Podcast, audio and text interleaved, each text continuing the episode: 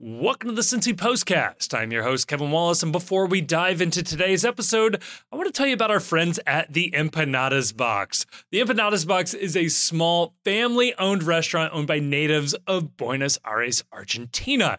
And they have Argentine style empanadas with 22 other globally inspired flavors available every single day. Looking for a suggestion? Well, how about the Oktoberfest empanada with bratwurst from LK Sausage? It also has cabbage, carrots, onion, and mustard that is only available in the month of September.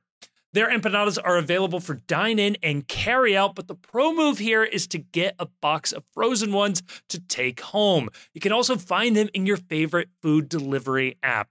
You can check them out online at theempanadasbox.com or check the link down in the description. You can find more information there, including information on their catering options for lunches, parties, and more. And a special offer to listeners of the Postcast, well, they're offering 10% off your order at their Covington, Kentucky location if you mention the Postcast at checkout. They're at 212 West Pike Street in Covington, and I am happy to report that the staff there are incredibly nice and the food is top notch. If you've been listening to the postcast, you know we've been talking these guys up well before they were a sponsor of the postcast. So again, special thanks to the Empanadas Box, incredible folks there. And if you go to their Covington, Kentucky location, they'll get you 10% off for mentioning the postcast.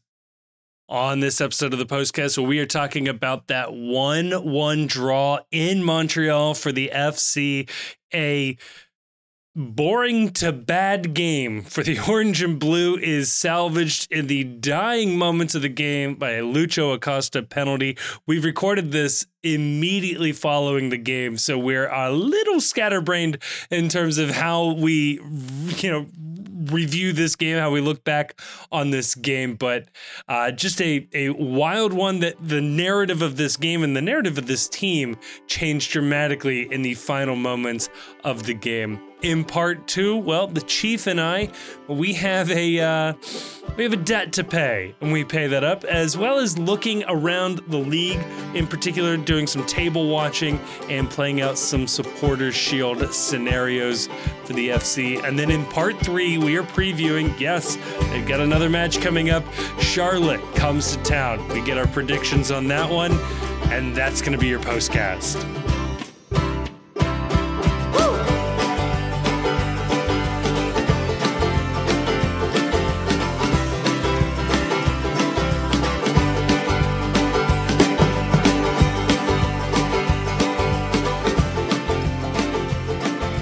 Joining me to talk about all of that and more, I am sure I've got two gentlemen who also just watched Lucho Acosta salvage that match for us. I'm joined by the Chief and I'm joined by Grayson. Chief, do we have to go back and delete a bunch of tweets now about this team, given how the last six minutes of this game went? I'm on the record that you never delete tweets. Deleting tweets is a coward move.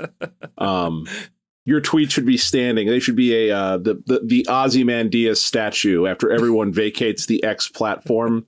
Look on my takes, ye mighty in despair. Only only a coward uh, deletes his takes. Takes are formulated in the moment. You can only judge a take based on the time, place, and manner for which it came forth. I regret nothing that I said. Um, at all points prior to the improbable PK. This team was playing like a bunch of bums, for which the moment was too big, the pressure was too great, and I will stand by that uh, to my dying day. I think if you were strategic about it, you could say that that you were talking about Montreal, that this moment was too big, that they were going to beat the best team in MLS, and that their psyche finally cracked in the final moments. but I wasn't speaking French, so I clearly wasn't talking about them. Ah, that is true. Yeah, I also tweeted, I think from the Post's main account, remember when this team was good? So I feel you. Which also could have been talking about uh, FC Cincinnati or Montreal as well. right. Don't worry, nobody's going to use that shit as like a fucking narrative. you know, no no one's going to no one's going to take something that we say with uh, you know, any like nuance or jest and then use it as a, you know, well, I've seen some people say Right. and Look, if we can provide bulletin board material for this team and that helps them, I'm for it. I'm happy to play a role. I'm happy to be a cog in the machine. I'm, Um, I'm also firmly of the belief that you can't be held accountable for anything you say while you're drunk or while you're watching a sporting event. Just the rational part of your brain in both instances just isn't working. And it's pure id. It's a direct. it is a direct pipeline into your id as a human being when you tweet in anger while intoxicated or while watching your sports team do something.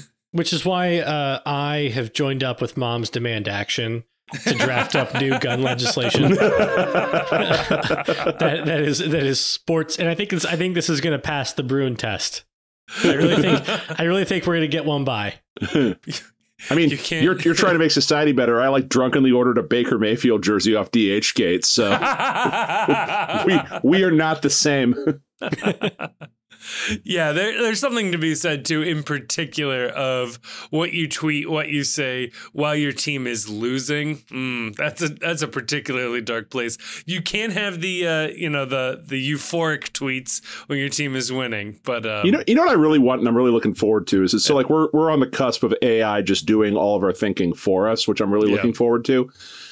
I would like AI to generate a Twitter timeline or an X timeline for historic events.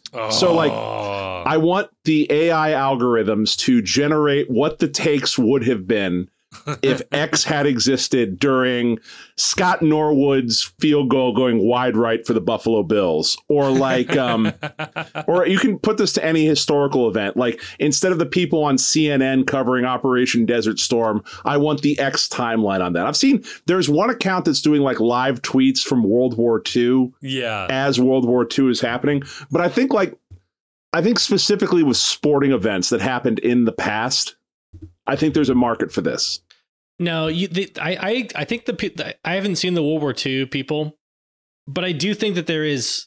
I think they're on the on the right page with like, but I assume that they're not doing it right because you really do got to put yourself in the perspective of like, what if you were a fan watching Bunker Hill you're like you're like we're a bunch of fucking losers. We're running. They- they- like Right, right, right. Like you're you you would be way overreacting to it, and then oh. like three months later, you'd be like, like yeah, we this this team showed its heart back at Right. Bunker Hill. Yeah, it never just didn't. doubt. It just The Redcoats ain't played no doubt. one, Paul. The Redcoats ain't played no one. They ain't won a road game since the French Revolution. Oh my god, you know what it is? It's the the oh, Or Civil you'd have a bunch War. of people like us who are being like, we were saying the entire window that Pearl Harbor was going to be attacked by the Japanese. It was too It was- vulnerable. if only somebody could have predicted this. Pearl Harbor was an inside job. I've got the documents right here. They knew those planes were coming because they were American planes. I do like the They idea didn't bring of enough defenders. the Civil War, but the Confederacy is all being tweeted as if they're SEC fans, and the North is being tweeted as if they're Big Ten fans. And it's like, we don't have any unions that can beat them and their place. And then it's like, we finally end up with Sherman, but he's sort of a flash in the pan. But then you end up with Grant, and he's not Sher- the most, you know, Sherman goes down. stylistic. And, Sherman goes down I'm and not- poisons a tree somewhere on campus. I'm not gonna. I'm not trying to imply anything broader in like moral about this, sure. but you know, read into it what you will. Um, I do think that that Confederate fan tweets throughout Civil War would read a lot like crew fans.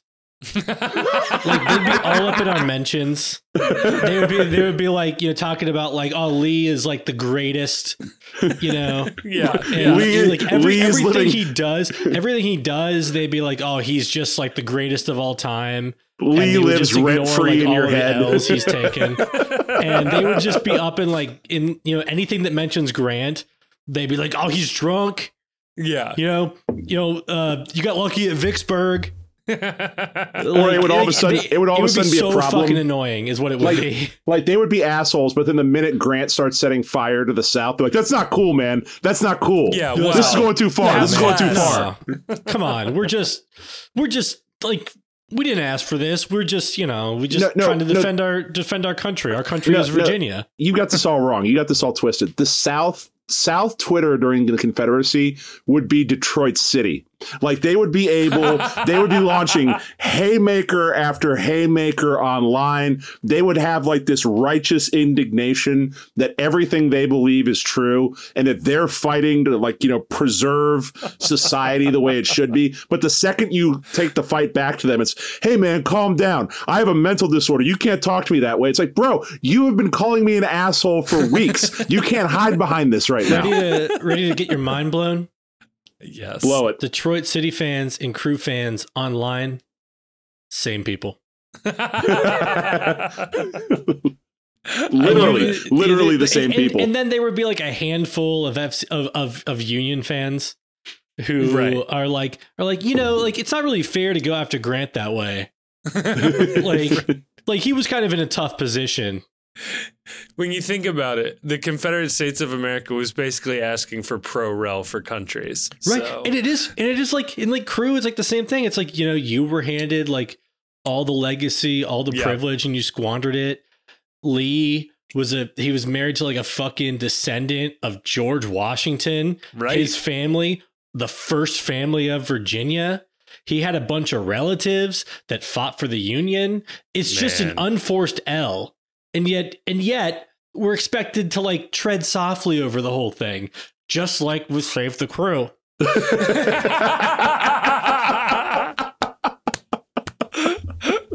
oh my god, I love it. I love it. This makes um Arlington uh Mapfre stadium, I think. So yes. Richmond is a historic crew stadium. Nipper, Nippert is Appomattox. Yes. And then, and then like uh, that town in uh, that city in Brazil that has like Confederate statues, oh yeah. but like no like meaningful like American presence anymore right. is Austin. The Confederacy retreated to Austin. yeah. It kind of did, right? Yeah, a little bit, you know. um, no, if folks can't tell, I think Lucho Acosta's penalty certainly changed the mood and the tone of what this podcast was going to be. Uh, there was also help elsewhere in the league, which we will get to in part two. But in this one, FC Cincinnati plays 92 minutes of dreadful, boring, disconnect, whew, disconnected soccer, only to be bailed out with a very sloppy goalkeeping error against Kevin's Dominic stringing Badji. words together now, just like Lucho connecting passes to Aaron Boupendza, which I saw. I saw. I saw a headline about. oh yeah, please. Yeah, Oh, yeah. it was in uh, Broadway World. Oh yeah. Uh, it feels like somebody wrote it like 30 seconds ago. Uh, it's a little meandering. you know what? You, it's Broadway world. They have as much. They have as much carte. They have carte blanche on this show. yes. We should get somebody from Broadway World to come talk about all that they've done for this team. Just read back all of the old uh, headlines and see if they can figure out what happened in the game. I, uh, yeah, someone would have to go back through the episodes and find them because I, I didn't save them. I'm pretty sure they delete their webpage every couple days. so this one says, Bury me a little. One DP is lonely, two is boring. Think that boop you'll keep ignoring. Still can't play side by side by side. Need to make room for company or they will drive a fan base crazy. yeah. I think they're saying that we need to get rid of one or the other. What do you say? Is that what is that what this writer is trying to say? I It don't does. know. I think they need to, you know, figure out their relationship issues. it, it does Mature a make you little wonder. bit, realize it's important to settle down with uh, a mate. Love the one you're with. What if the uh, the Yeah, Lucho someone to play a little too close, someone to pass it too deep. what if the Lucha replacement was coming from inside of the house? Is what I'm trying to say. This is this is. We thought he was replacing Brenner, folks. he might have been replacing Lucha the whole time. Yeah. So, um, I, I'm. Okay, I'll I'll put it out there before we get into the game. Please, please. Okay. My my hot take for the day, and I want to be clear to everybody. Um, I had like kind of a fucked up day. I'm not gonna get into it, but I barely watched this game, so I'm going off of mostly like vibing. Um, Good. the is how much is it is it possible that the purgatory of Lucho's contract situation and him feeling he needs to prove himself with an uncertain future is that making it harder for him to settle down and learn to work with a new designated player who if he had a long-term deal would not be competition would be a you know long-term partner Yeah. The only thing I can think counter to that is we've gotten we've gotten some whispers. We're picking up some reading between some lines. A little bit of We terrorist might- chatter. We might see an extension this week announced for Lucho. So if that is the case, Didn't the post report that an extension was done like no, months we ago said Formal negotiations. They put their formal. they put their Sorry. tuxedos on to start negotiating. sorry I i think- you put, know, honestly, I, I don't think they this put is on their that. suit jackets and I don't think this is that hot of a of a take. I mean, think about like what Lucho's going through right now, and like it's a lot of weight to place on his diminutive form. He is uh, in an MVP race. He is the captain of a team that's leading a supporters shield race. He personally is playing for a new contract or playing in a contractually uncertain sphere right now.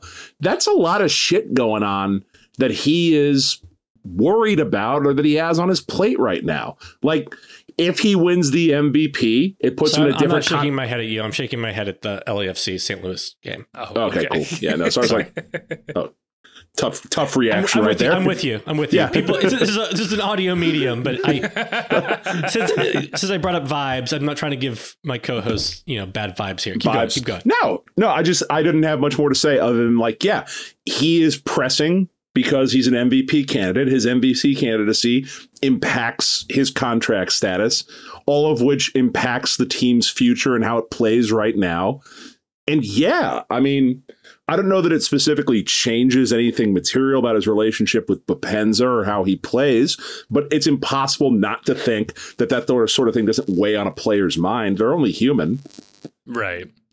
Uh, add in there, he's also seeking uh, U.S. citizenship to potentially join a World Cup squad uh, playing here in the U.S. So who knows where all of this stands? Hopefully, we do hear something about Acosta later this week. Although, I mean, we we saw it in this game. Acosta again, Acosta and Boupendza do appear to play better when the other one isn't on the field, and I don't wonder if if a uh, if an extension is not around the corner, if they aren't reassessing that because it would be a lot of money to waste on two DPs that can't play together versus one that can clearly shine without the other one. I don't know.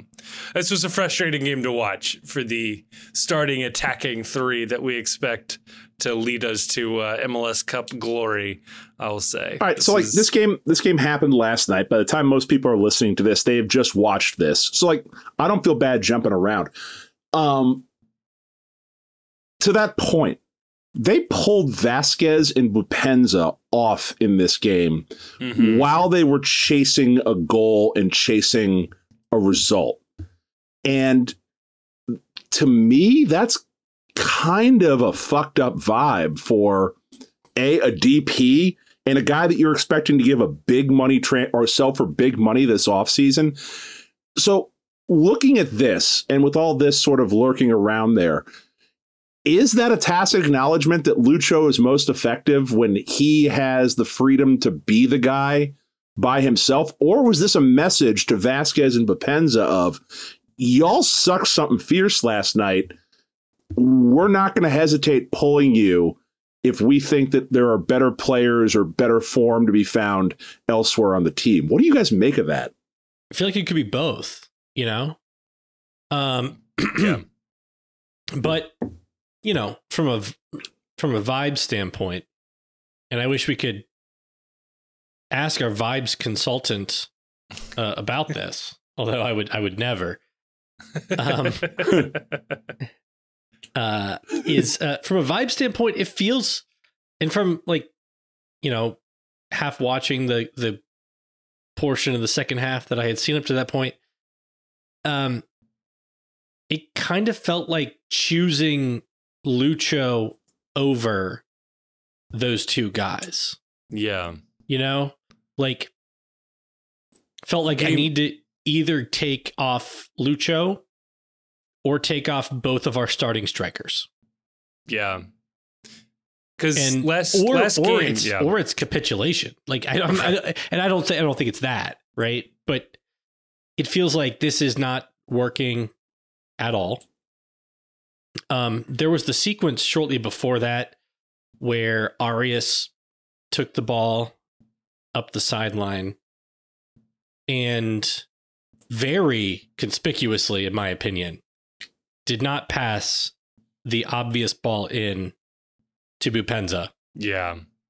and instead held on to it way too long, put it to Vazquez, who um, choked on it, Yeah. and it turned into nothing. But that was You like the, that was the thing the entire game though is that yeah. there was one of two, there was both there you had Vazquez and Bupenz on the field, and depending on who you passed to, there was an absolute certainty of what was going to happen, or a pretty clear certainty. Every ball that went to Vazquez, he took too many touches, he got the ball tangled up under his feet, and he made a meal of the chances that he had. Boupendza was perpetually in an offside position in this game. And there were multiple times where the ball was played to Boupendza, and the pl- the attack at that point died because he was coming back, or he had played himself onside, or he had drifted offside, and it was just over. And in that moment, I was texting with a friend who made the similar point, like, "Oh, why wasn't Arias passing to Boupendza there?" And I was like, "Man, he has been offside so often this game. I don't blame his teammates for being gun shy about passing to him because he's gonna it's gonna ruin a chance based on the fact that he's got a foot wrong this entire game." But he was behind Arias Yeah. in that play. Like Arias should know who's behind him. Yeah. Uh, But I mean, I think to Chief's point, he's been offside the whole game. It, it, at a certain point, it's safe to assume he is still offside. But yeah, no, I, I agree with you, Grayson. I feel like this was a choosing Acosta over Vazquez and Boupendza because last week or last match, we saw that Kubo with Boupendza was a very viable combination. You could have very well pulled Acosta off and put Kubo in there. And hell, I would have even looked at bringing in Halsey for Arias after that. Like it, it yeah, really the three of on, the three of Kubo, Boupendza, and Vazquez looked great yeah, against what I would call. I know the standings don't quite bear this out, but what I would wager is the only is is the major contender with FC Cincinnati for the best team in the East. yeah. Yeah. They certainly have the best goal differential if you wanted a well, right. I don't know the what best, happened they have after the best this week. defense. Yeah. They- They're the best defense and goalie. So And Orla- Yeah. Orlando has a Orlando certainly has an argument. Uh, Yeah. Better sure. offense, I think. But yeah, Yeah. that- it is frustrating that they can't seem to work together. And I know we've kind of poked at it and, and joked with it, but man, I'd just say I really hope there is nothing personally between Boupendza and the rest of the team, Acosta and Boupendza. I don't know what's going on there. The body language looked terrible. Everybody seemed frustrated. Not a lot of like thumbs up, hey, nice try getting me the ball type moves uh, tonight or even the previous night. It's it's frustrating to watch that we got to this point seemingly, you know, with two popsicle sticks taped together as an offense. We finally got all the firepower and it's worse than what we had going this summer. I mean, Uh, send them to couples therapy. right. There should be no like like. I can't imagine what you would focus on in training Trust the falls. rest of the year, Just have them do trust falls. Other than getting getting Lucho and Boupendza to at least Yeah. have a good enough relationship to trust each other on offense. You know what solves Because this everything problem? everything else is like everything else at this point is is what it is. That's the only point that's the only part of the team that Yeah. can meaningfully improve to the extent that it raises the team's ceiling. And it's also the only part of the team that uh Isn't is- working. is- it's it's the part of the team that seems most likely to get in the way of two trophies. yeah. you know what you got to do with these two. You've got to make them a tag team and have them challenge for the tag team belts at SummerSlam. Can they coexist? I love this. I Send I'll them say to this. send them to Denmark. Have them work in a pa- in, in a pastry kitchen. together. I would watch the fuck out of this reality show. If like they had them take 2 weeks off and they have to start doing tasks together to learn more about one another and sort of get how the other person thinks and how they tick, I would watch the ever living shit out of this on Apple TV. I don't want to see Do do arena with them. Do arena. like the Running Man arena. No, um, Star Trek Oh, The oh original yeah, with the Kirk and the uh, season Gorn. one.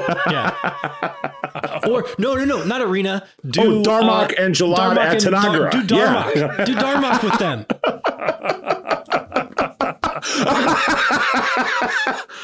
Aaron and Acosta at the teak.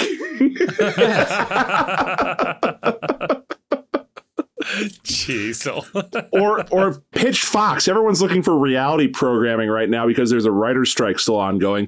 Do you remember that show with Paris Hilton and uh who's the other woman? The um uh, they had to go live on a farm and work on a farm. What was Simple her Life. name? There was a Nicole simple life, but who was Richie. it? Nicole, Nicole Richie. Richie. Yeah. Just do that with Aaron and Lucho. Send them off to like a farm somewhere and have them learn how to like livestock herd. And You like, can do the you can do the Lost City. Drop them into somewhere in uh, Bolivia and Yeah. have them like try to find some treasure ahead of some you know billionaires or drug lords or somebody. Tropic There's all Thunder, types of have them film a you can movie like in the middle of nowhere and don't tell Yeah. them where they're at. Uh, romancing the stone. Like, there's all types of things you can do with this. the Amazing Race, but it's just around Cincinnati. Yeah.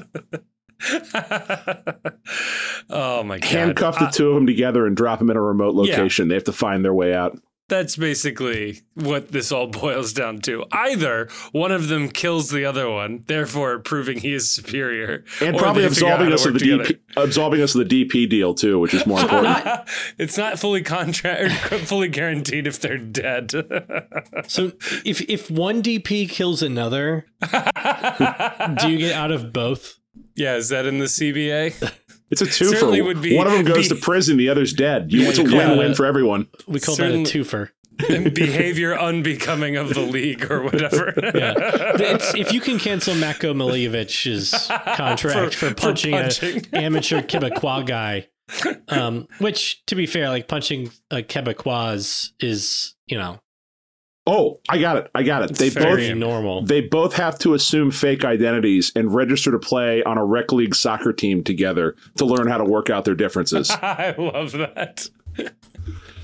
That's how they end up punching each other and getting each thrown out of the league. but yeah, in like true rom com fashion, they beat the shit out of one another, and then at some point they just end up hugging and starting to kiss. So, Oh, but you- here's the thing, right? Like, these are both. I don't know them personally, but like, to be at the level that they're at, you have to be an incredibly competitive person. yeah, And I would think that your pride would not let you. I think I would think that your competitive nature would force you to um learn to play with another with another one of the you know two three four best players on the team to win trophies and the only thing that I can think of from a competitive standpoint that would trump it is trying to prove that you are like the best guy because you need a new contract. right. Not So- to not to return back to that. I I admit before somebody runs narrative on it extremely hot, not well baked steak. yeah, Boupendza has his contract. Vazquez has his contract and also probably Is has the- a ticket out. Is the reason why that they haven't provided a French interpreter so that Boupendza can't speak with his teammates and nobody understands what he's talking? Can we run this story back again? Oh boy, Yeah, here but we Dominic go. Badji speaks French, so no. but he's been hurt, so he yeah, can't. that's true. Do, That's true. He And his injury was his language. vocal cords. His- the, the injury was specifically to the part of his brain that understands and speaks French. He's, That'd be really funny if Badji's injury made him speak German instead of French. Like he had like some traumatic brain injury Yeah. and he forgot how to speak French. I mean, the, the entirety of Europe suffered an injury that made French people start speaking German for a while back in the Well, the whole world suffered an injury at the Tower of Babel that made them That's true. uh, all speak different stuff. You can learn about this and more with promo code the post Cincy at Ark Encounter to get 20% off your visit. Yeah, Ark Encounter. t- no, Learn the I'm just- things your AP Bio teacher won't tell you. yeah. We're just talking about real things that happened. Oh my god. Um. Find, find fault with that statement, haters. more more on that in part two actually weirdly somehow um yeah i don't know i looking back on this game FotMob has Barreal as player of the match Sure. I don't Why fucking know. Like, every, I, I don't know. Well, Bodo had a nice match, I think.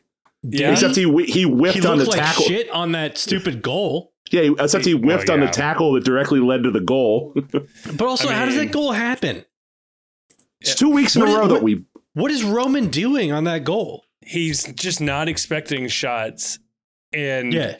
there's just no like I, somebody like tweeted that he got beat near post like there's no near post or far post when the guy is shooting straight at you like And he only has one angle at Right. the goal. And roman's even cheating over that way. If you watch it back he's in a i'll say not very athletic position. He's sort of like crouched over and starts shuffling to the right a little bit. Yeah it's it's a bad look for roman. It's a bad look for the midfield like like you said obi clearly whiffs on that tackle that opens up that space. We have once again. Center backs not stepping up to challenge for the ball. They also made almost made the same mistake maybe 10 15 minutes later as well just like nobody stepped up until the final moments where miazga did it's so frustrating They frustrating like kind of challenged for it though. They had Yeah. him pushed over to that side. He Yeah. kicked it to the only place he would kick it, and it was so far away. and it wasn't like a rocket No, it was I in slow. It was think it moving in bounces. slow. Mo- It was moving in slow motion. No, I just I you watch that back, and the only thought you can have is that Roman. I'm sorry if you're who you think you are and who you say you are and who we think you are with Roman. That's a shot you got to stop from out there. You can't be caught flat-footed on that. Like Yeah. you've got to be anticipating the shot. yeah And it's not like someone was making a run where he was worried, oh, I've got to cover this other direction or this might he might play a ball into someone. It Yeah. was either a shoot or a pass around to set something else up. There was nothing else threatening that could have happened from that position. yeah i always Yeah, and like I think, Ro- jonah's I thi- oh please Before people jump on this and like all this, we all think Roman's really good. Right. Oh, you gotta speak stop for that shot. yourself. We just don't think he did a good job on that shot. You gotta other stop that people shot. gonna get triggered by another thing I'm going to say later. But ooh let's go on. No, I was just gonna say I like Jonah's uh, frame of looking at this, which is if Roman had saved that shot, we probably would not remember that shot. Like No. it wouldn't stand out as like a wow, they almost Mm-mm. got one there. Uh, but the fact that he didn't, that's what really makes it stand out. And that's frustrating. Um, and to be clear, I was also joking. I think Roman Celentano is a pretty good goalkeeper. Um, the first half of this game was Dull, boring. Nothing. There's nothing in this. What the fuck's up with this? What the fuck was up with this? it. What the fuck was ha- up with this announcer's voice? Like this guy. Apparently, I, think- got someone on Twitter telling me he sounds like this all the time. I was kind of worried about making fun of him because I thought I was going to find out after the fact that he just had some horrendous injury to his vocal He's like R, cords. he's like RFK Jr. Yeah. He's got like His- a permanent vocal cord injury from uh, uh, his his extracurricular activities. Yeah, right. I was gonna say. I think I think we know where his came from. No, the um, yeah, it was it was weird. And in the Discord, people were saying they couldn't hear it. I was like, "Are you kidding me?" Like my my mind was exploding at that. Like, Right. how do you not hear this? He's chopping off the final sound of every word he's saying. And between that and his color commentary buddy was Oh. acting like he just popped an entire bottle of Ambien and was ready to end it all. Like just like, hey, I don't know. It's uh it's a tough thing FC Cincinnati's going through right here. They didn't step up to contest that shot.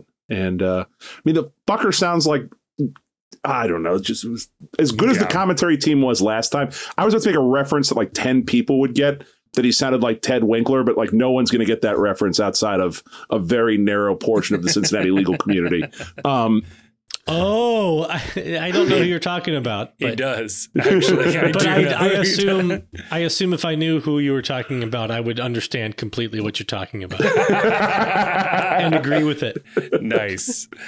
Um, uh, right up there too. Uh, constantly calling uh, Santi Arias Arias was blowing my mind. Like he's a fairly well-known player in the world of soccer.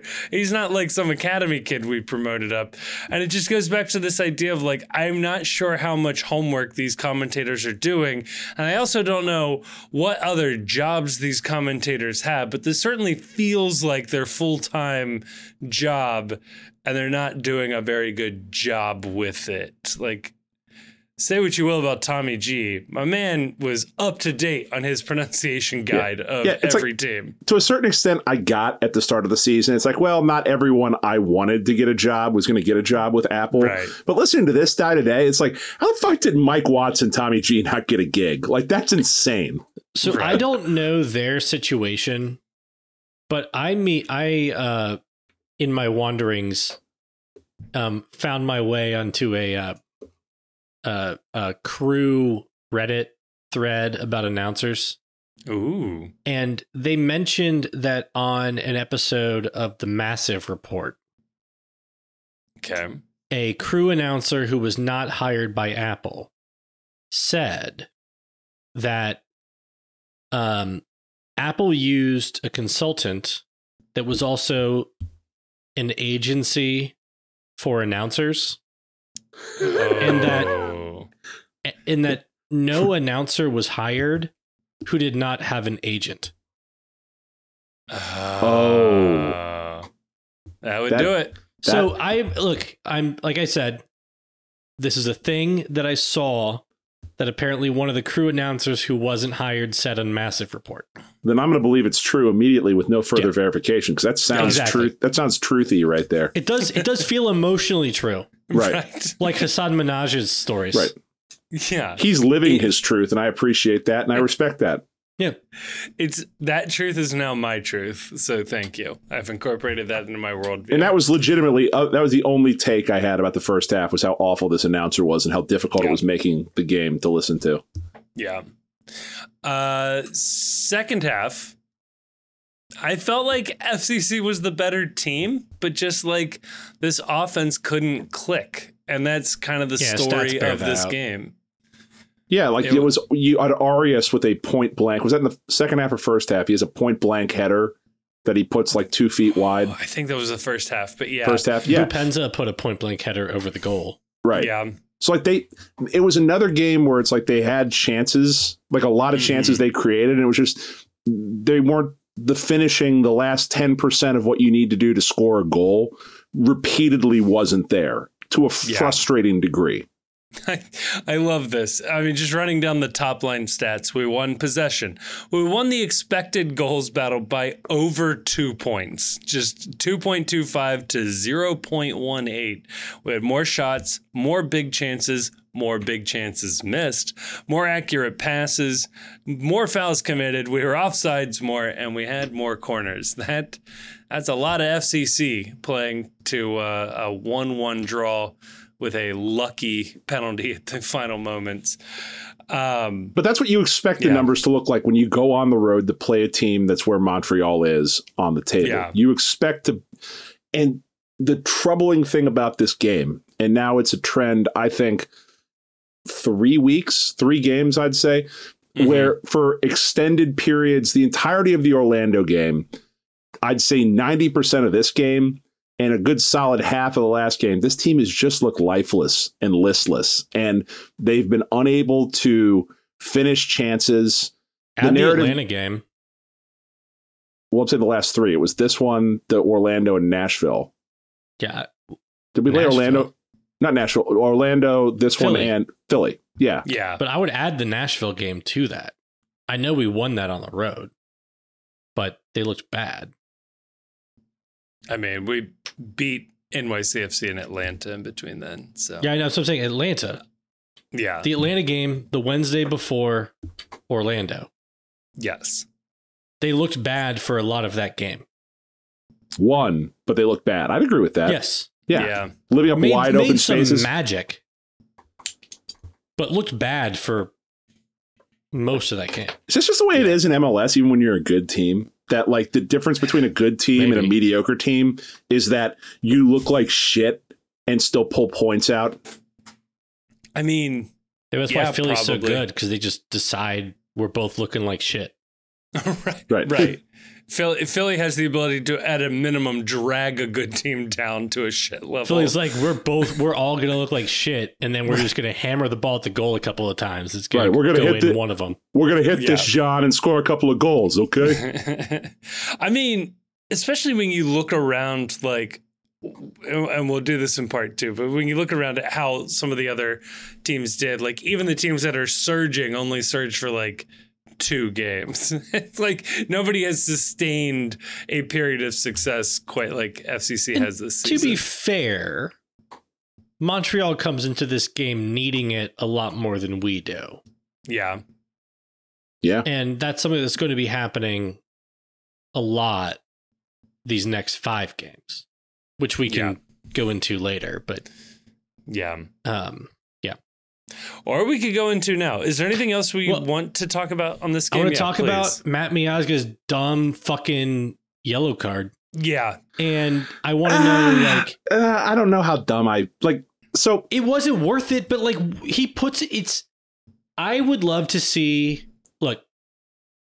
Look, I don't People think are it was a yellow. It was a dumb play, but it I don't wasn't a think it yellow. was. I don't think it was a yellow either. Oh, okay. So I have the holdout here then. I don't think it was a yellow He either, He very clearly he got- tried to throw his got- body into that. he got too close. He got too close to the goalie, and you're putting yourself in a position where that is often given. yeah. Okay, he wasn't like close to making a play. No. So like, I don't know like what he thought reasonably he was doing. I, what I but think, I do want to make yeah. br- it, this defense is way, way, way better with Matt Miazga on the field Mhm. than any other defender that we have. Yes. Okay. If I hear one person say that they heard somebody hating on Matt Miazga, I I'm not going to do anything. But I'm gonna think some shit. But I am going to know that that person is a moron Okay. Because obviously, obviously, Matt Miazga is an incredibly important part of this team. yeah. And if it, and if this team is going to reach its ceiling, it needs Matt Miazga on the field. Can I offer a conflicting, a different opinion on. here on this? Okay, go for it. In, in, just let me finish finish my thought. Matt Miazga has more dumb yellow cards than anybody I've ever seen. oh yeah. I I would love to see like a supercut of Matt Miazga's yellow cards because I feel like half or more of them are not contesting for the ball or during a dead ball. yeah. Yeah. And you you can't do that. Right. You have to be on the field. Can I offer a, Availability. di- no a different point here though before you? Please. But, continue? but hold on, hold on. Oh. And I just want to say, fuck me then. I think I think he's defender. I think he's defender of the year in MLS. But I also worry that we're going to be in a position where we're playing a game like a Eastern Conference final and Matt Miazga suspended for the game. Yeah. And that, so I have I have that's this a problem if that happens. I have All this right. belief that really what's going on here is that this is the way we rest players and rotate to avoid too many minutes happening on people. Is that Miazga never wants to come out. Lucho never wants to come out. So these card suspensions are just timed in such a way that they're getting minutes off that they probably need anyway over the course of a season. Noonan has talked to the refs and has begged them for So instead of weird instead of putting cards. instead of putting Noonan in the awkward position of having to decide when to rotate, they're self-rotating the squad right now. And to me that's leadership. Is not That forcing your in coach. Bull Durham, right? He's like he's like throw me out. Yeah. right. Yeah. Okay. So look, if Miazga, if we win the supporter shield, and Miazga and Lucho don't have any yellow card issues during the playoffs, and we win MLS Cup, fuck me. Or maybe, But- how about this? How about this thought? You ever watch a baseball game, speaking of Bull Durham, and the team's playing a little lifeless? They're not where they need to be. You know, things aren't going the right way. What do you see the manager do sometimes? They get out there and they pick a fight with the umpire and they get themselves thrown out just to change the energy and change the vibe with what's going on.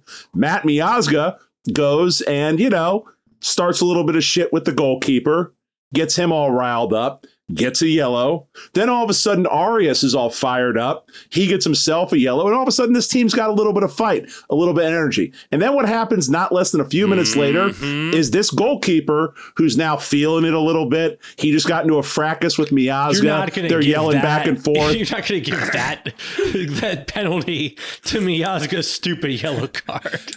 I'll give it the Prove post unofficial prove me- assist of the game. Prove me where I'm wrong. I don't, I don't care. I guess.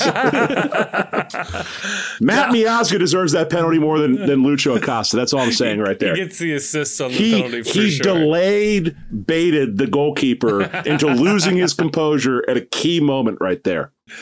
so somehow we gained a point on the standings. Whoa, sir, St. Louis just tied LAFC. Anyway, that's- that sorry, sounds like I'm- a I'm- I'm that gonna sounds like a up for part the- two. I'm gonna shut up for the rest So of the can we, can we can we can we talk about the penalty real quick? Just because I want to say we I should. I love this penalty. I love that Yeah. they called this penalty. My biggest pet peeve in soccer, and I have a number of pet peeves in soccer, but one of my biggest pet peeves in soccer is how protected these goalkeeping motherfuckers are as they throw themselves around with reckless abandon. And they just expect at all times that the foul will be given to someone else for making contact with me, and I can do whatever the fuck I want. If I want to jump into a crowd of people going for the ball, I will be mm-hmm. given the foul if I run into someone and they impede me from catching the soccer ball. Fuck that. You did something stupid. That's a penalty all the time. It rarely gets called, and I love that it got called here so much. Yes, completely agree. Uh, Lucho took a strong penalty. Uh, was super nervous the whole time. Wasn't it would have nervous. A, Wasn't a nervous. really bad time for him to miss, given how this game had gone. Once you get given that penalty in stoppage time like that, no, they never miss because you're thinking of it from our perspective. You're not Right. thinking of it from Montreal's perspective. From Montreal's Yeah. perspective, there was no chance Lucho was missing that kick at all. No chance. Everyone in that fucking stadium knew he was making that kick and ruining their evening as they walked out of Stade Saputo in the shadow of Olympic Stadium. Oh, it was so good. It salvaged the night for us. Love it. Um, yeah, I think that's all I got. Other than I do believe, at least from my recollection of real time, I wasn't able to pull it up. Miazga certainly like challenges for the ball for that yellow, and then takes another moment to throw his body into the keeper to like, ah, maybe the ref will think my momentum carried here. Maybe the keeper will drop the ball, kind of thing is what I think is what happened. But there you go.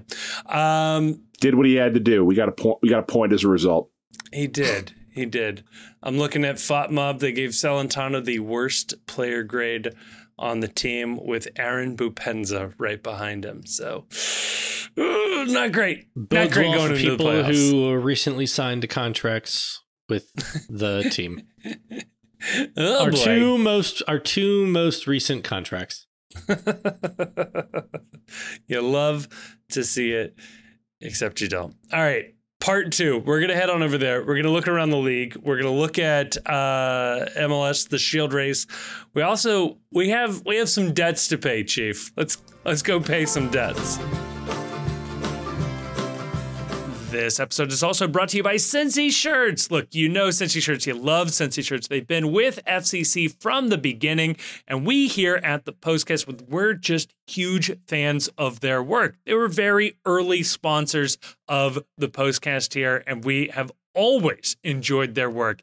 If you head on over to cincyshirts.com, that's Cincy with a Y, shirts.com, and check out using the promo code the post all one word, all caps, you will get 10% off your order and you let them know that we sent you. Like they have MLS and MLSPA licensed FCC gear available online and at their two retail locations in Hyde Park and Fort Mitchell. If they don't have your size on the shelf, they can print you one on the spot. That is a fantastic feature and something that I have used as well. So again, special thank you to Cincy Shirts. Head on over to their website or check the link down below in the description for the promo code the post Cincy for 10% off your next order.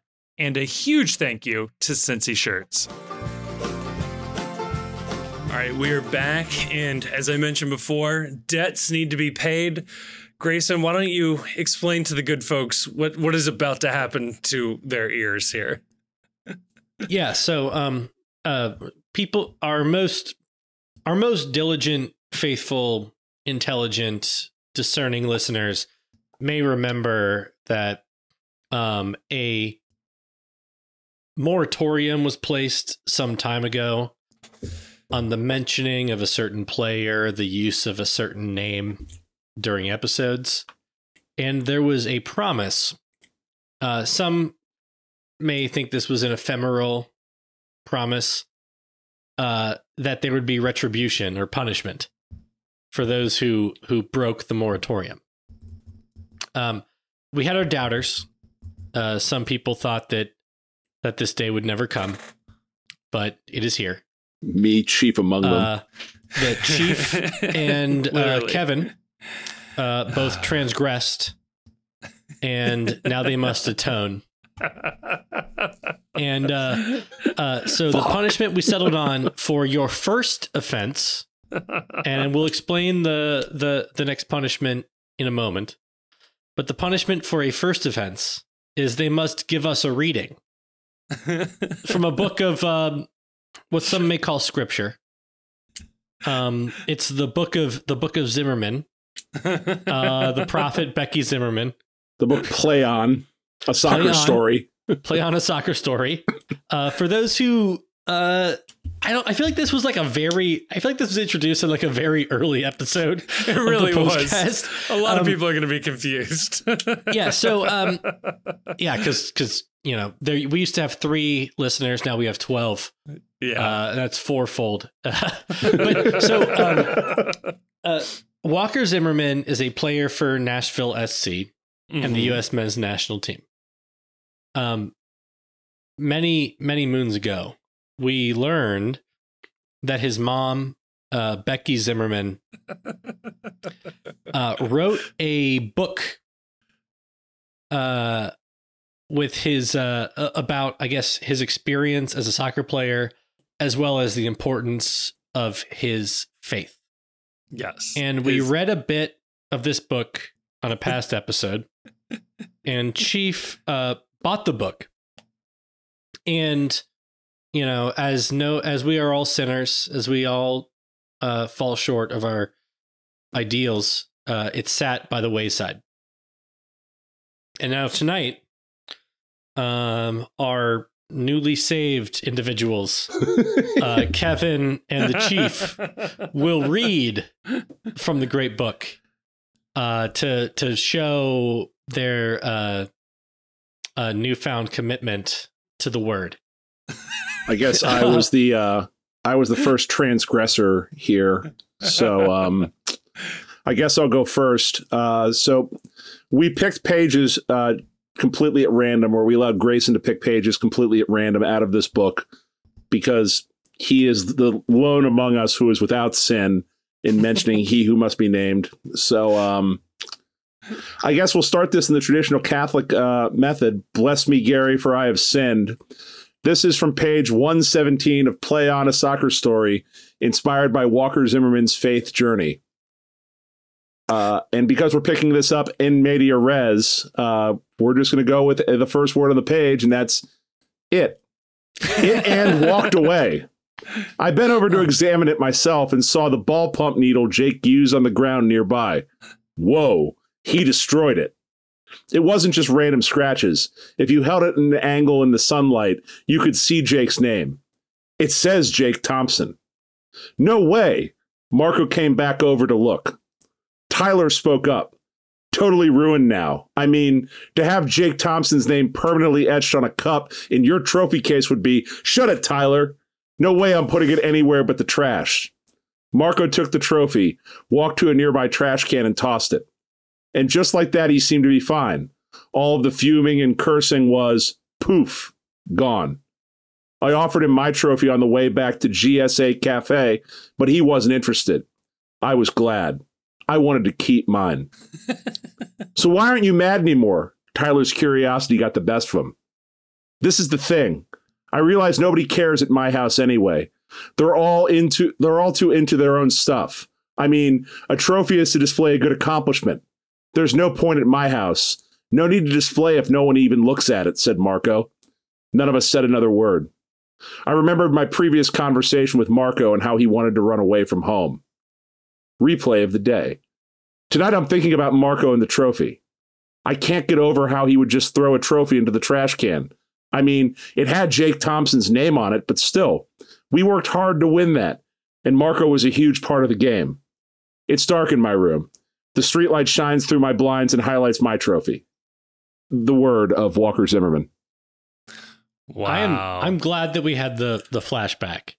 Um, because um, you know, as, as it's it's I am not one to question the word, but um sometimes it's it's tough to decipher.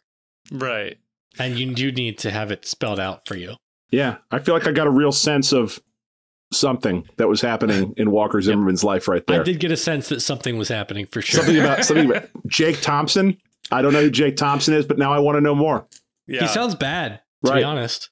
It- And it maybe makes- if maybe if I s- oh wait no we have a different punishment we're not going to read another page of this book so I never have to worry about this again. No, Well, No, you Kevin, don't, you have another but page. I do. so again, play on a soccer story inspired by Walker Zimmerman's Faith Journey, written by not Walker Zimmerman. Uh, again, we're picking this up mid uh, sentence here, mid page. I'm on page 25. Chosen And by then- Grayson at random. I would uh, start at just the first complete sentence, but we, we come in too too late with the next sentence. So here we go. Me about God, and as I looked at the stars as far as I could see, I just knew there's a longing, a home I'm trying to get to, and a creator slash dad who wants me. My Bible says this, and I'm going to nitpick this in a moment we're quoting scripture here now properly. You know me inside and out. You know every bone in my body. You know exactly how I was made bit by bit, how I was sculpted from nothing into something. That's Psalm 139, 15 from the message. Now, hang on, let's keep going.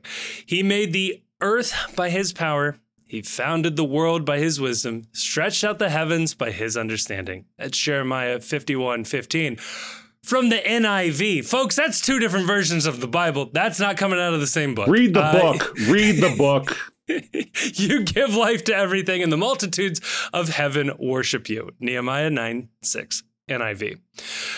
Know therefore today and take to your heart that the Lord, He is God in heaven above, on earth be- and on earth below. There is no other. Deuteronomy 439. He has made everything beautiful in its time. He has also set eternity in the human heart, yet no one can fathom what God has done from beginning to end. Ecclesiastes 3:11 NIV. I want to point out the Deuteronomy one didn't Read. mention the uh, the version of the Bible. Uh, when I read these verses, something in me says, "Yes, I'm not going to lie. I think Nikki feels this way too." And then we get a prayer. Prayer. So God, I'm reading that you know the stars by name and that you know when one is missing. There's so many. I want to believe you would know if I was missing too, and that I mean more to you than a little star among billions of stars. I want to know you better. Do you know my name? I believe that verse says, You have set eternity in my heart because I just sense somewhere that you are real and that there's more than just this world. Thanks for what you're showing me. Amen. Wait until Walker finds out how many people there are. Billions of stars. we can just miss a star. That's fine. But me? You know, I I did like uh man, I am I was I was vibrating during Kevin's reading. I was too. I you. I could feel it. I could feel it. because I, as a as a raised Catholic, Hmm. uh, I found I found the the the I found the uh, uh, uh, uh, editorializing fascinating. As a raised Catholic, I didn't recognize any of those books you were reading. You sure didn't. as a raised Catholic, I was like, I was like,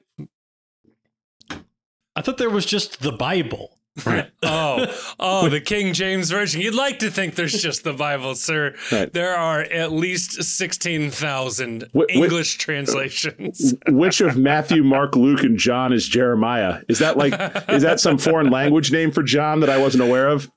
Uh, I did like that we got Deuteronomy. We're going way old school with that one and a psalm in there. Get get your Torah on. Love to see it. It's the Pentateuch. Um, I don't know how what I just read could possibly fit into the story. Now, I could maybe see like the general, but like 25 pages in, we're pretty heavy on the religion for a faith journey. like Yeah, we're already we're already there. There's no We're- journey. We're already at full faith. that prayer was pretty daggone close to a full Unlike- on I want to conversion. know. I want to know which. I want to know which version of the Bible he was reading that told him to try to fake a penalty uh, in TQL Stadium against Yerson Mosquera. well, hey, Hey Walker, thou shalt not bear false witness against thy neighbor. Thou shalt not bear false witness against thy neighbor, but if he's Colombian, that's fine. As we well, first off, Colombia, not our neighbor. Um, everyone, everyone is your neighbor.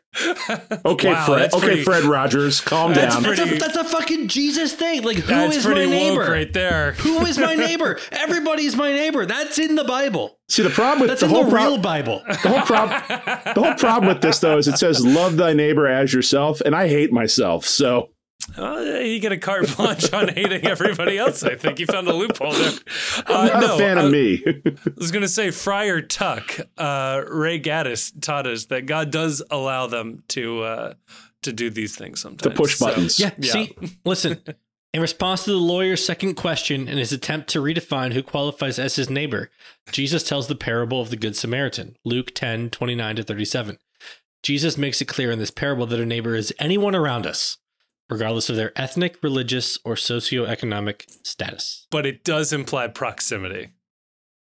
Around, around is Around, I'm around not is around. debatable. right? No, I, I'm not I moved to a nice city of neighborhood for a reason. Yerson Mosquera was certainly around Walker when Walker ran by him and faked a faked a foul. Uh, that's a fair point. oh gosh, The Lord Uh, doesn't allow you to push buttons unless you're uh, Jewish and it's the Sabbath, and you need a Sabbath goy right. You need Then the elevator just stops at all the floors. for you. you need the the reverse button where you push the button to make it stop working. Otherwise, it's permanently working. um. So that was the punishment, and For, Walker for, Zimmerman. infra- for infraction number one, which we are all on, infra- Kevin and I are on infraction number one. Grayson is yet to commit his first infraction, for Oh, which he will be forced to read a page from the play on a soccer and faith journey. we'll try to find more King James for you if it if it comes to that, Grayson. So Um, we've uh, Yeah, I we've do. also I do want to get. I do. I do want more opportunities to get canceled by talking about people's religions. Every. I, it's it's all good. It's all Look, fine. I've got nothing against somebody's individual religion. I do find the weirdness that this player's mother wrote a story kind of loosely based on him and his high school self fight. It's very weird. I think So it's people- fair to say that's weird. People will not. Rem- a lot of people will not will not remember this because they didn't listen to the episode. That's fair. But in the episode where we, where we found out about this book, I read a passage that's in the Amazon preview for the book Yes. where the author, who, as you may remember, is Walker Zimmerman's mom, writes a passage where Walker Zimmerman notices a girl sitting in the standings watching him play soccer Oh yeah. And is attracted to that girl. That's right. So this is a book where the mother imagines her son being attracted to a girl and having son feelings. And I believe And everybody's also- in high school in this. They're this. all in high school, yes. Yeah, real. Uh, there's a lot And of things you wouldn't want to touch I'm with a not. 10 I'm not. Look. I'm not. I'm not a psychi- I'm not a psychiatrist. I'm not a psychologist. I'm. I'm barely a person. I'm not in anything. I'm, I'm just a guy. You know, just just talking. Oh. I'm just a guy. day. I'm just a guy with a podcast that has 12 listeners. yeah i'm just i'm just pointing stuff out you know i don't want people to i don't want people to take it too seriously i'm just pointing No. stuff out No, draw your own we're a draw your own conclusions do your own research podcast we are. Always have been. Always will be. Yep. Uh, speaking, Speaking of, of that- Walker Zimmerman, Nashville lost. No, Oh, wait, Nashville before- won. wait wait speaking Oh, of doing your own research Yeah, we got to okay. announce we got to announce the penalty for strike two Okay, so Oh. strike two. Oh, we've no, dec- no. strike two. We have decided that we promised everyone that we would not be mentioning his name, and we take that pledge seriously. his with a lowercase h don't worry Yeah, no, no, no, no. We've we've moved on from the capital H. We'll leave that to Becky. Um, so Grayson still is on infraction zero. If he commits a first infraction, he'll have to read a page from the book. Kevin, you and I are in trouble. Uh, Mhm. If uh, a second infraction of Hmm. the do not name him occurs, uh, the person committing the second infraction will be forced to buy a ticket and attend a showing of the movie Police State, uh, a new film by Dinesh D'Souza, available only in theaters October 23rd and 25th. Um, Can I, don't go a step further? Can I can I suggest a uh, a step further? They need to they need to write a a a book report, as it were, of the movie and post it somewhere on Reddit, or on the post. I mean, or, or just just on the post. Yeah, I do. I do. I do love people not uh, listening to the postcast and stumbling upon a fawning review of the new Dinesh D'Souza film on our soccer website. oh, they must have been hacked. But no, everything else just No, picks no, up no. as We were not hacked. This is this is just what we do. and let me tell normal. you, let me tell you something. If I fuck up and say that, I am going to move heaven and earth to get Kevin to say it too, because I don't want to go to this movie by myself. I need I need someone else there with me so that it's very clear it's a bit, and I'm not just going because I'm a supporter. oh man. I, I want to be clear. You know, we don't. We we love we love all our listeners. All twelve of you. All Yep. 12 of you. If you if you love if you like that movie, that's good. I agree with you. If you like that movie and want to sponsor us, Dinesh, I like you even better. now we're talking. We're gonna I have think, makes, I think it's, I think it's good to be a free thinker. And, It's and- important. and accept good points. Yeah, it's important for a free society to have a free exchange of ideas. We can all agree to this. Um, let's talk about the rest of the league real fast. Let's let's just let's do our own research on the Shield race. Um, as as far as the numbers I'm seeing, we could potentially. Wait, I'm seeing bags of numbers just walk out my door. I've got footage. They were delivering numbers in the middle of the night after these games had already wrapped in the 90th minute. I don't know what's going on here. I mean, that that is such a good parallel. You could fall asleep after the FCC game and St. Louis could have won, and you wake up and go, "What the hell? Why is our lead smaller? Where are these points coming from in the middle of the night? This is an outrage." Um, we have a nine-point lead. We gained a point in the standings somehow. on the Yep, supporter in the, in the dead of night, sleepy Pat Noonan. Sleepy Pat Noonan managed to smuggle in with how many meals was it? 2,000. Uh, brought in some MLS points. And we are now nine points clear of St. Louis and Orlando in the supporter shield race. Philadelphia has a game in hand. They're still lurking out there. We have a game in hand on St. Louis.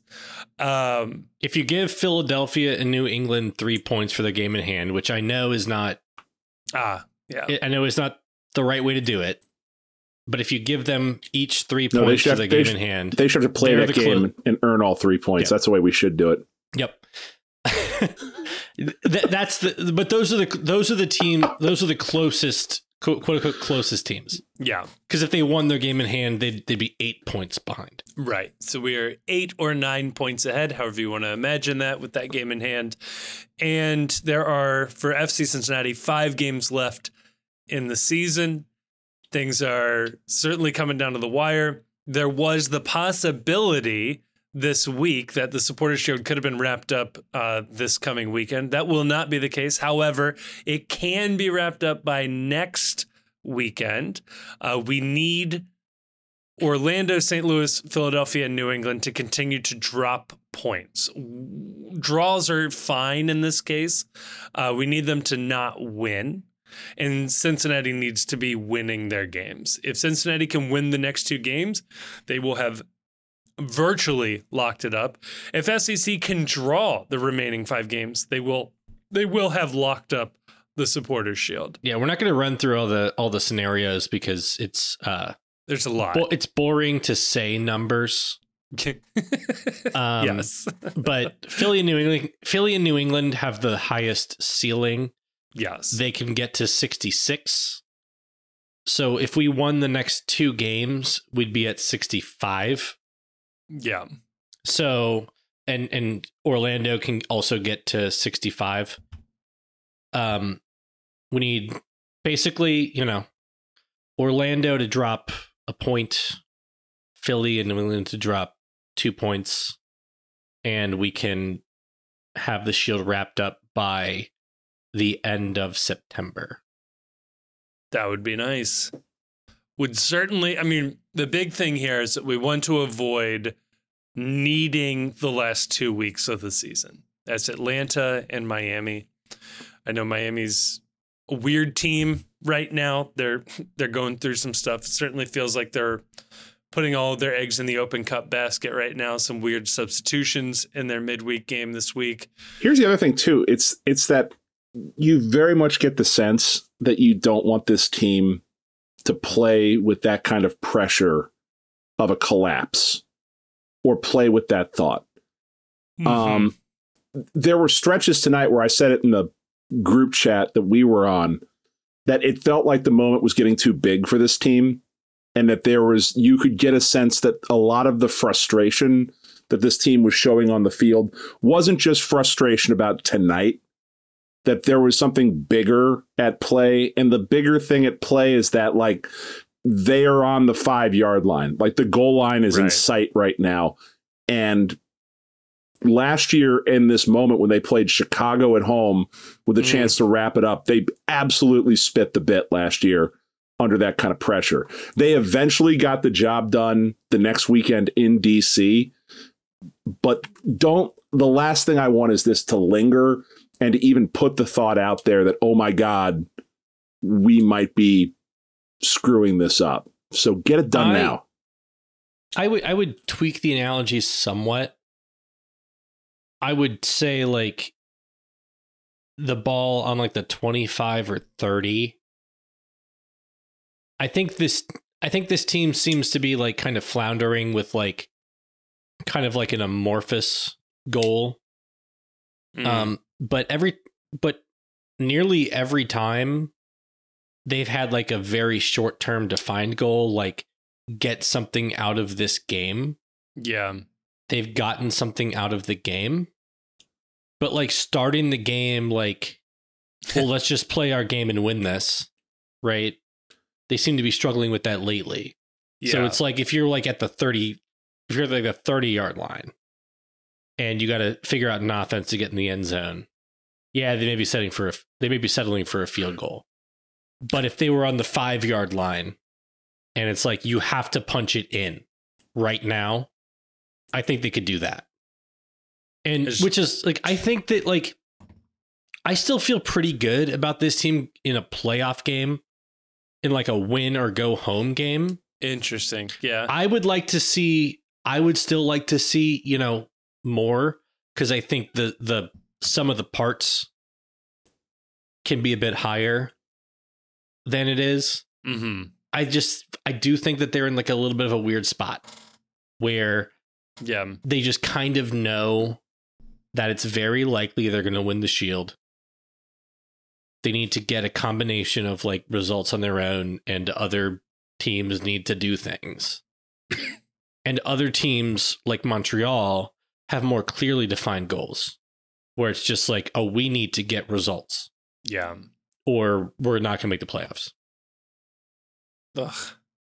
I I think, there's a, I, think, I think there's a psychological component to that. Um, I want them to be killers who are just right. like we're just doing headshots every Yeah. game. Yeah. But But there's Yeah. also there's also Yeah. this too for like just purely based on the math right now. We were talking about this before we started recording. And not to get too deep into like numbers and shit. FCC's on 59 points. Uh, Orlando City's on 50 points. If you just assume that those are like that's where it's at right now. If Orlando City wins out, they go to 65. If FC Cincinnati draws out, they go to 64. Like Mm. one of the worst case scenarios you can imagine, they are still one point. Like there's no margin for error for anyone else other than FC Cincinnati. And FC Cincinnati has an enormous margin for error still. I'm just mainly glad that somebody tipped us off that that, that the script called for FC Cincinnati to win the supporter shield the second season of our podcast. yeah. Right. That was helpful. Yeah. really, that was strategic. In hindsight, we probably should have just not done last year. We could have just jumped immediately to this year. Yeah, that was something that was something uh uh Jeff Berding told me. He was like, You guys might want to wait a year. we got we got too excited. You know, we, we just couldn't be contained. I just want to win supporter shield because I think we might get to two dozen listeners if that happens. That would be I- pretty cool. Look, I I think if we get supporter shield, we can be happy with the season. Yeah, I'm not trying I'm not trying to write anything off, right? Whoa. No, if we I- get support, if we get supporter shield, and all twelve of you tell another one of your friends to listen, I think I'd be okay with that. I think I think we said this at the beginning. No, I know we said this at the beginning, and I'll stick with it. That this season is a success with a trophy. It is a failure without a trophy. And we're we're knocking on the door of one of those trophies. Frankly, the hardest one to win, uh, which is I feel like we're already willing to settle for that one, even though it is the hardest one to But win. you know, what, you know what? I can't wait for. I can't wait for us to win the shield and still be angry when we lose in the MLS Cup playoffs. so so here's I I agree. I will I will be mad yeah. if You we have to lose in the MLS playoffs or even in MLS Cup final. Okay. Ugh, But at home. I don't Ugh. think we're at the point where we can call any season a failure where we win the shield and don't win MLS Cup. I feel like Like New England be- New England can do that because they've uh. been around a long time and like haven't won MLS Cup, right? yeah, but their shield was the points record. I don't know. Or at least their most recent one. Yeah. I just it's such a Yeah, but like, Long- look, we, we we have like an incredibly like competitive season. yeah. Like, Uh. how how many points was New England ahead of the number two team that Mm, year? Right. That's a good question. I'd have to go that's back like a, check. like that's like a that's like a era stats thing, right? Where it's like yeah. how far ahead were you from your contemporaries? Cuz it feels I don't know. It it from what I can remember, it felt like it was a race, but maybe it wasn't. I don't know. I'd have to go back and check. Uh, is there anything else we want to touch on with the rest of the league? No. Yeah. So, uh, oh shit, dang it. Hmm? Yeah, uh, New England fucking run that season. Oh, nobody was close. Okay. no, they were 19 ahead in the Oh. East, and then Colorado won the West with 61. Damn. Yeah, so All that's right. that's that's pretty good. So at least But- we're keeping it competitive. But we're like, we're we're not far from that. no. Uh, can we still win the points record? Is that still on the table for us? No, No. Uh, We we, can can, tie. tie. it. We can Ah, tie it. Okay. Damn. Have to win out. Oof. I don't think we will, but it would be cool. That's gonna be a whole narrative. Postcast, postcast s- sells out on the season. If you don't set the record for the most points in history, it's a failure. yeah. I've always said that. Shut it down. All right, let's jump over to part three. Let's preview Charlotte. Let's get out of here.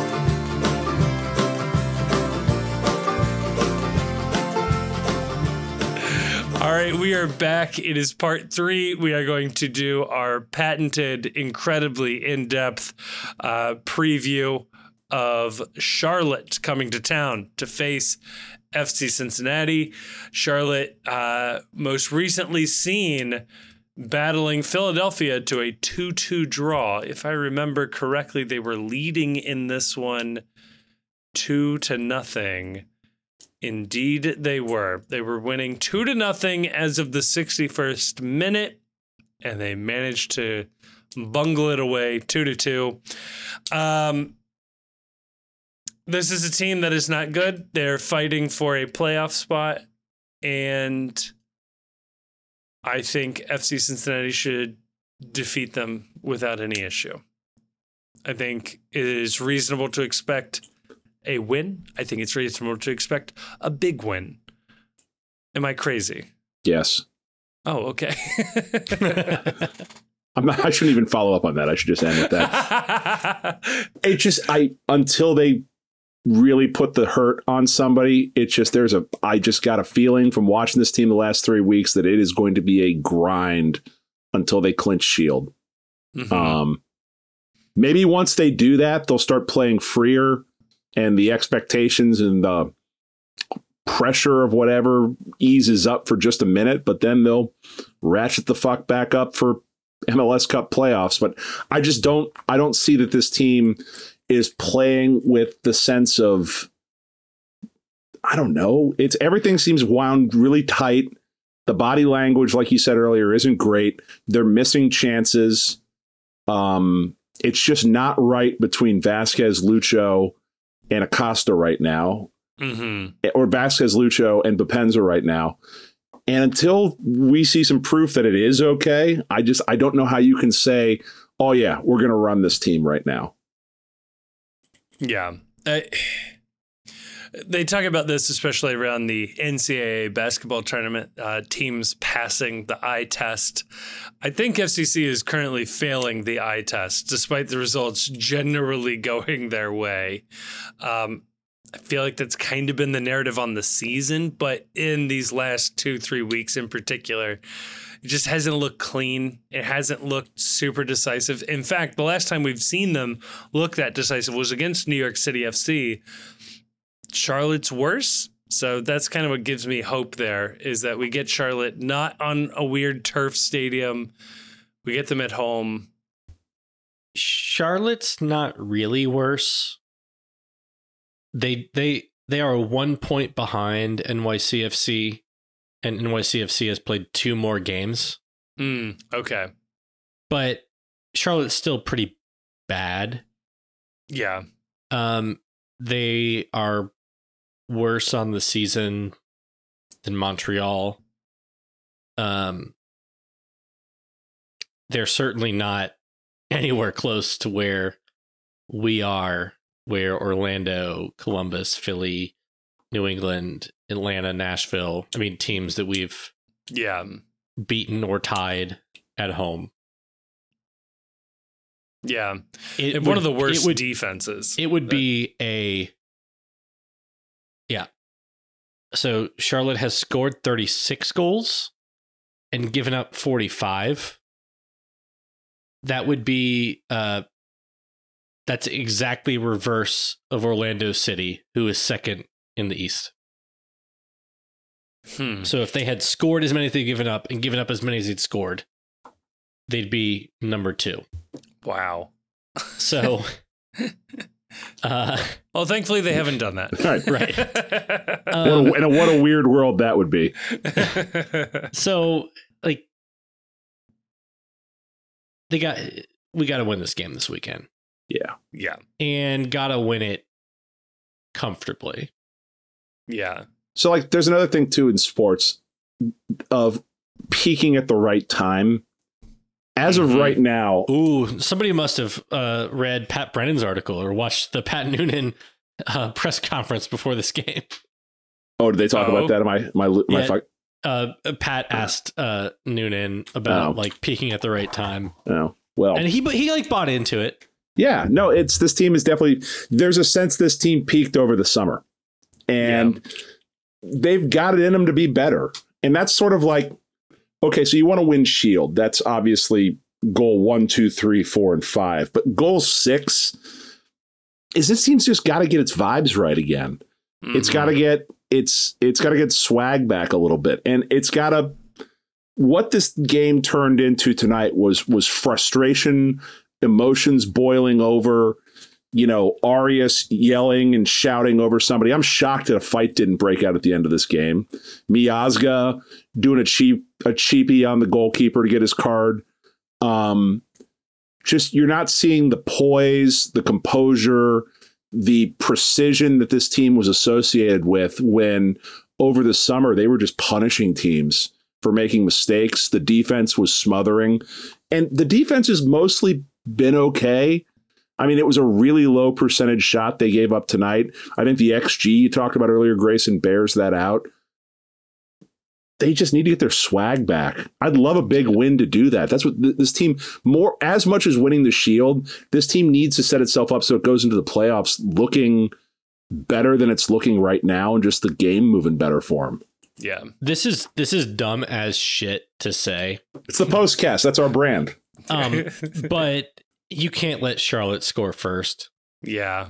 You got you got you got to be tight in the back without Miazga this weekend. You can't let Charlotte score first because if Charlotte scores first, they're going to shut it down. Yeah. And I am not teams do. sure, and I don't. I know they all do, but I don't know that we are humming enough to to break down a team that has shut it down. I mean, yeah. We got we were fortunate tonight and i will take it for sure but as was pointed out before taking out both Boupendza and Vazquez at the same time is not the sign of a like confident humming offense I don't know. Yeah. and Here's a- that's not i don't i don't i don't i could be wrong i don't view that as a like very reliable strategy that you can replicate from game to game I mean, when they- the other team shuts it down I mean, Philly kind of tried to shut it down on us up too. We came back in that. yeah, we, Montreal, we tri- subbed we subbed Boupendza in yeah. I mean, and he didn't have Lucho to to deal with I mean, Jesus. I mean, Noon, like Noonan's pretty good at like finding his way out of these situations. I would like it if he didn't have to do that. If we didn't dig a fucking hole for him to climb to, to Well, manage didn't- his way he out didn't of. find it out against Orlando Right, but Orlando's like that's like yeah. Okay, so against the second best team in the league, you can't do this shit. But like Yeah, but everybody the else, best team we should Right. beat them don't dig a hole in was the good team. Don't dig a hole in the good teams. On the bad teams, I think we can play our way out of just about anything. Yeah, I mean- but don't do it. Don't do it. Just because you Don't do can it. do it, don't doesn't mean you need to do it. Don't do it. And also like I don't I don't care about the pundits who were like, "Oh, we have to see FC Cincinnati like dominate a team or we we know they can win a tough game. We right. need to see them." I don't give a shit what the pundits need to see. I think the team needs to feel confident and needs to dominate when they should dominate. I think and I think that I think MLS Cup winning because I'll say it. I think we're going to win the Shield. Bold. Whoa. Whoa. Whoa. Throw that, What is- throw that, throw that at me. Mark it down. September Mark 20th. September 20th. think we're gonna Grayson win went the out on a Shield. limb. I think we're going to win the Shield. I think this team wants to win the Cup as well. And I think part of being a Cup winning team is being able to go out and dictate and having the, co- and, and not just like being able to dictate because we know they're able Right. to dictate, I think is going into games, especially in the playoffs, and vibing. right. You know, So what, I, so what I'm feeling really like you are going to do it. so what I'm hearing you saying is that the real key to victory is being a dictator. Yeah, You might even want to implement a police state if you were. I I didn't say exactly that, but you dis- should say I did. Hey, I don't know. hey, Grayson, That why don't, you, why don't you just say his name? Just try it out. Just see how it feels. Just try it on. Dinesh D'Souza? Nah, you know, friend down in Miami. Just say it. All the cool Yeah. kids do it. Our friend in Miami, uh, Ronald DeSantis. I was thinking more of an Argentinian persuasion, but I like where you went with it. Anthony Montana. Kevin, what's your prediction for this game? uh, my prediction is a God. Are we on part gonna- three? Yeah, we're in part three. This is part Great. three. I was going to joke and say a one nothing victory for Charlotte, but I will say a three to nothing victory for the FC. We get everything that we were asking for. Grayson. Chief, what do you think? Oh I, no, already- let's I go called Grayson. on, I called on Grayson. Grayson. I'll I'll I'll, say, I'll four to four to one. Okay. But Charlotte scores first. No, God, yeah, be so four, no, four to one, four to one, four to one for us. We score two. Charlotte scores one. We score Okay, two more. Okay. Chief. Two to one, they score first. Oh, we win. that'd be so annoying. Yeah. No, it's it, it can't be easy. That's just that's the way it the way it be. Both goals scored by Brett Halsey and Alvaro Barreal, and lots of questions are left asked about the uh, the offense. How Oh many my minutes of the Confederacy talker are staying in this podcast? Mm, Keep it a all. Number, Keep it all. Keep it all. bold, bold. Well, much like much like the Confederacy, fuck Columbus.